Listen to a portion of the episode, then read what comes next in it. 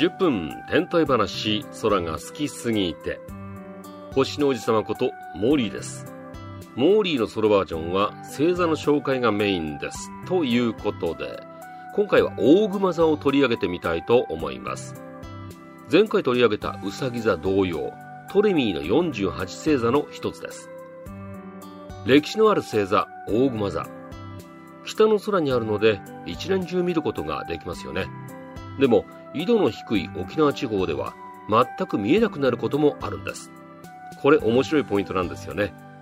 北は北海道稚内は北緯45度東京は北緯35度南は沖縄石垣島は北緯25度と、まあ、日本という小さい島国でも緯度20度の差があります。北の空の場合北極星が分かりやすいんですが東京では35度の位置に見えているものが稚内では45度つまり北極星が高いと。石垣島では25度と北極星は低い位置にあるんです。で大熊座って北極星に近い星座ですが沖縄では完全に地平線の下に隠れてしまう時間があります。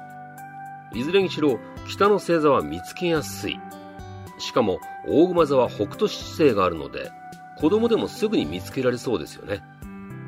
この7つの星の並びは古くから様々な文明で注目されたもので例えば古代エジプトの壁画にも北斗七星は描かれてるんです。その後古代ギリシャ人が大熊の姿を想像したと言われています。さあその大熊座面積が広くて形作る星の数も多くかつ明るい星が多いのでぜひ頑張って星をつなげて熊さんの姿にしてあげてください。大熊座って春の星座に区分されてるんですよね。夜8時頃は北極星の真上に北斗七星が見えますよ。熊さんひっくり返った状態です。飛尺星の柄の先から星を目で追ってみましょう。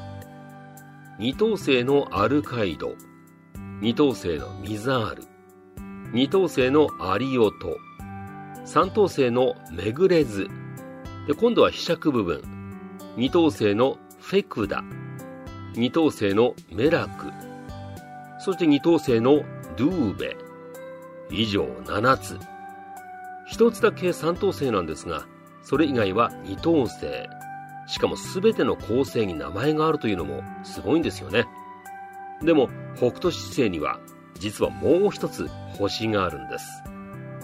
絵の先端から2つ目の星二重星なんですね。二等星のミザールに寄り添っている小さい星があるんです。これ四等星なので目を凝らせば見つけられると思います。普通四等星には名前はないんですが天下の北斗七星は例外。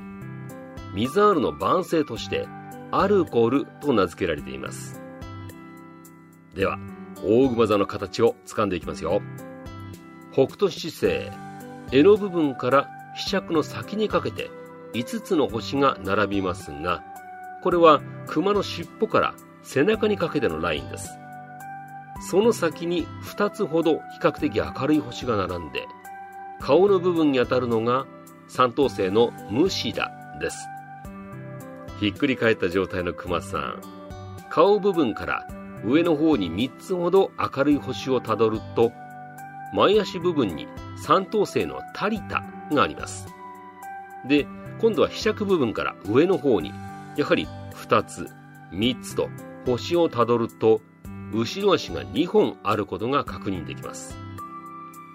北の空って一等星がないですから星座を見つけるにはちょっと苦労もするんですがその中では北斗七星要する大熊座は最も見つけやすいと言えるでしょう、まあ、何しろ三等星以上の構成が14個もありますから北の空で最も豪華な星座と言えます。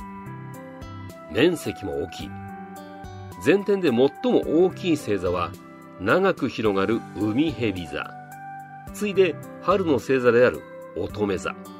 そして3番目に大熊座が続きます。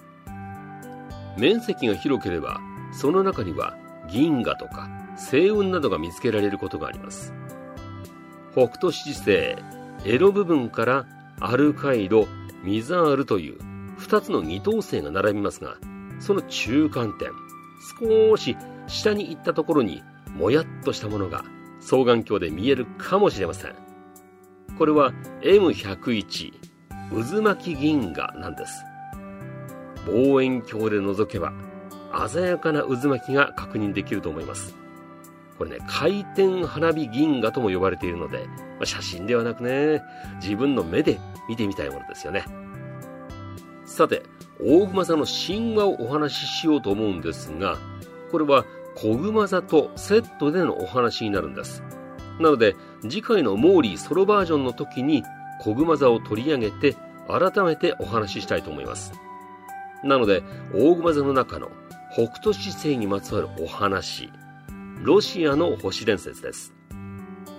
とある村、みすぼらしい農家に病気の母親と暮らす心優しいソニアという娘がいました。ある年の夏、村一帯がひどい日照りに見舞われ、一滴の雨も降りませんでした。井戸とか川は干上がり、作物はすべて枯れてしまいました。母親は熱を出し、冷たい水を飲みたいと言います。井戸を覗いても水はありません。するとソニアは思い出しました。ああ、あの泉ならきっと水があるはずだわ。遠くの山の中にある泉。今から行けば夜になる前に帰ってこれるでしょう。ソニアは木でできたひしゃくを手に昼でも暗い山道を迷いながらも歩いて行きました。やっとの思いでひしゃくいっぱいに汲んだ水を手に帰り道を急ぐと途中で喉を渇かせた一匹の犬と出会いました。その犬はソニアの足元で倒れそうになりました。まあ、なんてかわいそうな犬。そう思ったソニアは、ひしゃくの水をすべて犬に与えたのです。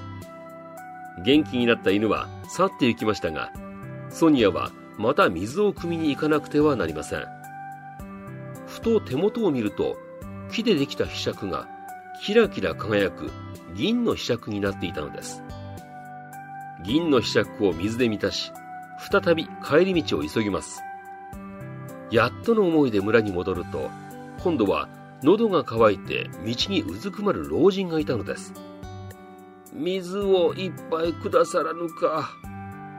ソニアは老人がかわいそうで、ひしゃくの水をすべて与えました。ああ、ありがとう。あなたは優しい娘さんだ。きっと神様が助けてくれますよ。家では母親が水を待っています。辺りは暗くなりましたが、ソニアは再び山の泉へ向かいます。そして気づきました。手元の銀の柄杓が金色に輝いているのです。ピカピカ光る柄杓を手に泉へ行き、なんとか帰宅した時は夜明け近くになっていました。お母さんただいま。ひしゃくに水を汲んできましたよ。ああ、ソニア、ありがとう。うん、うん、うん。おや、なんて美味しい水だろう。おかげで病気が治ったみたいだよ。そう言うと、母親はベッドから起き上がることができました。あの老人が言っていた通り、心優しいソニアを神様が助けてくれたに違いありません。水がなくなった金の柄杓にはいつの間にか7つのダイヤモンドが光り、ゆっくりゆっくり天に昇り、美しい北斗七星になりました。というお話。ロシアでは一年中北斗七星が見えます。この伝説を知る人は北斗七星を見るたびにこの星伝説を思い出すのでしょうね。